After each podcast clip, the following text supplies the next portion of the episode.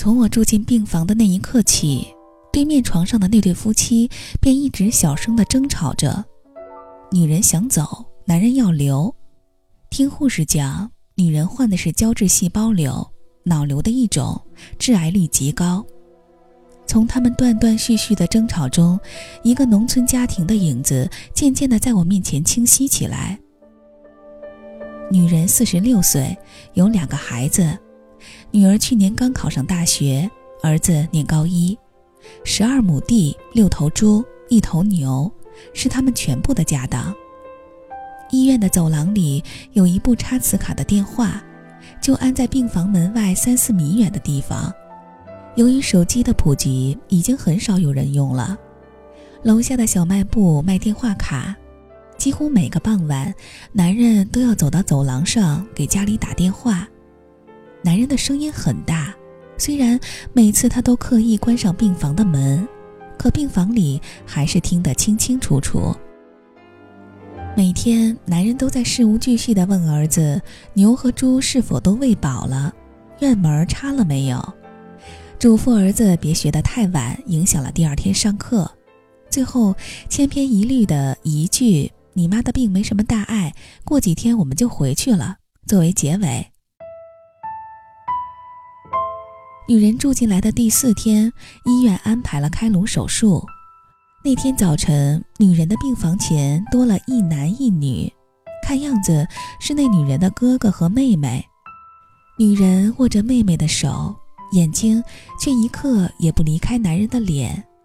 麻醉前，女人突然抓住了男人的胳膊，说：“他爸，我要是下不了手术台，用被窝把我埋在房后的林子里就行。咱不办事儿，不花那个冤枉钱。你这回一定要听我的呀。”女人的声音颤抖着，泪鼓鼓的淌了下来。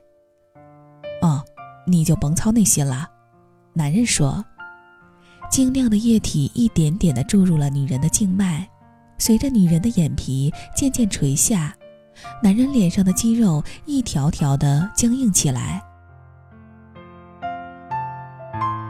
护士推走了女人，男人和两个亲戚跟了出去。只过了一会儿，男人便被妻子的哥哥扯了回来。哥哥把男人按在床上，男人坐下。又站了起来，又坐下，一只手不停地捻着床头的被角。大哥，你说淑珍这手术应该没事儿吧？男人定定地瞅着妻子的哥哥，脸上的神情看上去像个无助的孩子。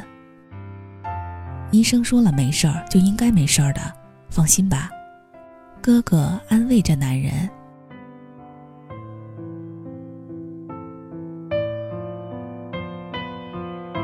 二十分钟后，男人又出去了。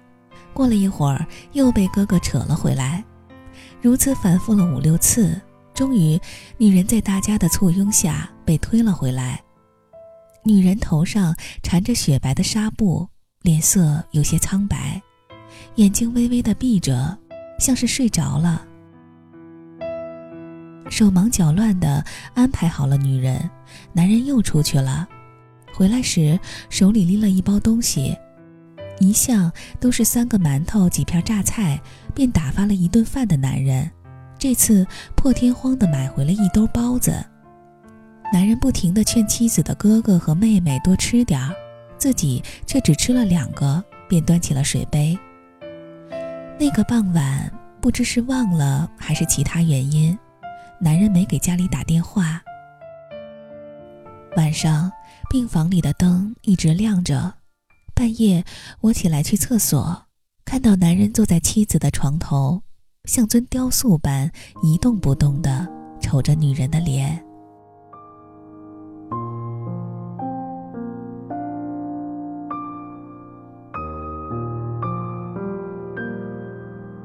第二天上午，女人醒了，虽然不能说话，却微笑着瞅着男人。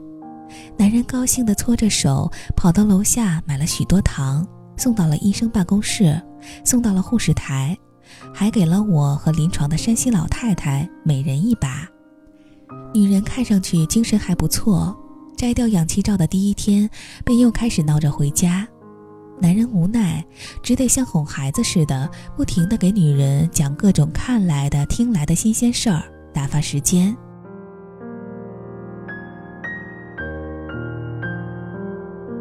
一切又恢复了原来的样子。每天傍晚，男人又开始站到楼道的磁卡电话旁，喋喋不休地嘱咐起了儿子。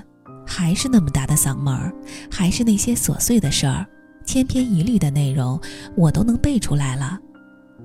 有一天晚上，我从水房出来，男人正站在电话旁边，大声唠叨着：“牛一天喂两回就行，冬天又不干活，饿着点没事儿。猪你可得给我喂好了啊，养足了膘，年根能卖个好价钱。啊，你妈恢复的挺好，医生说再巩固几天就能出院了。”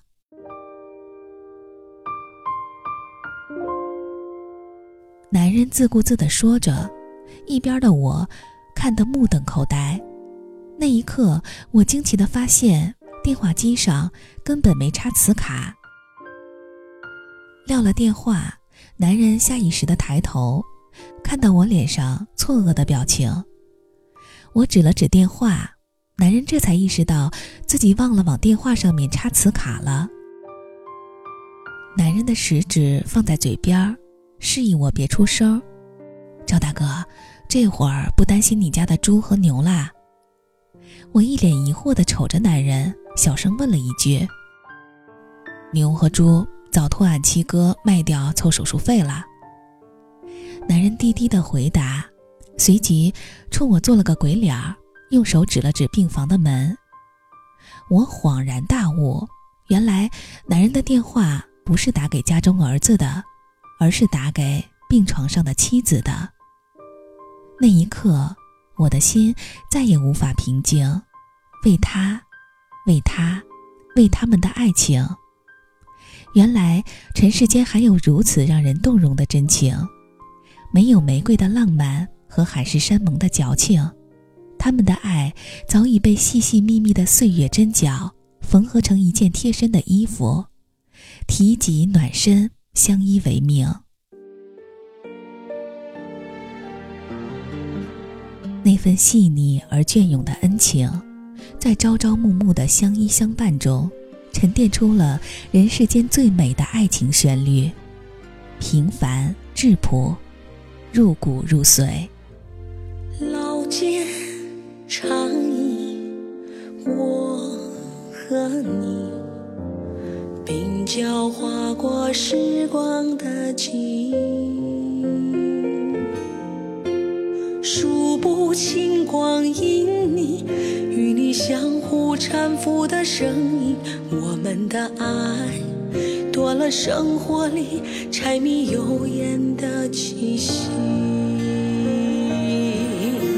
时经人群，我。我双手并肩前行，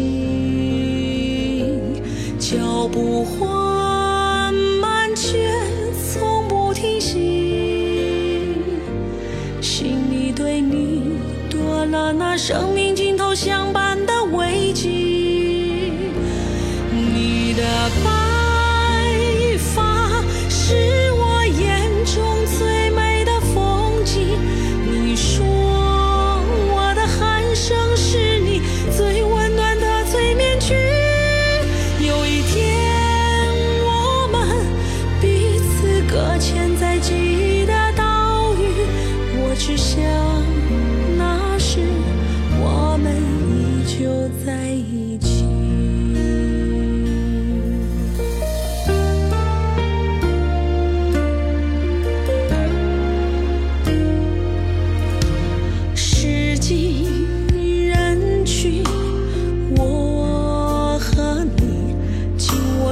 中并肩前行。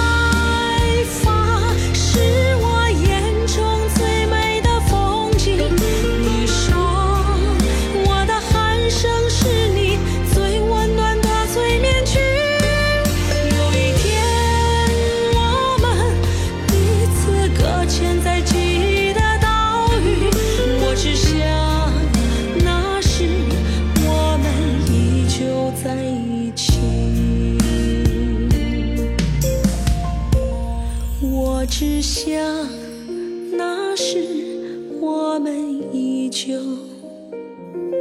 在一起。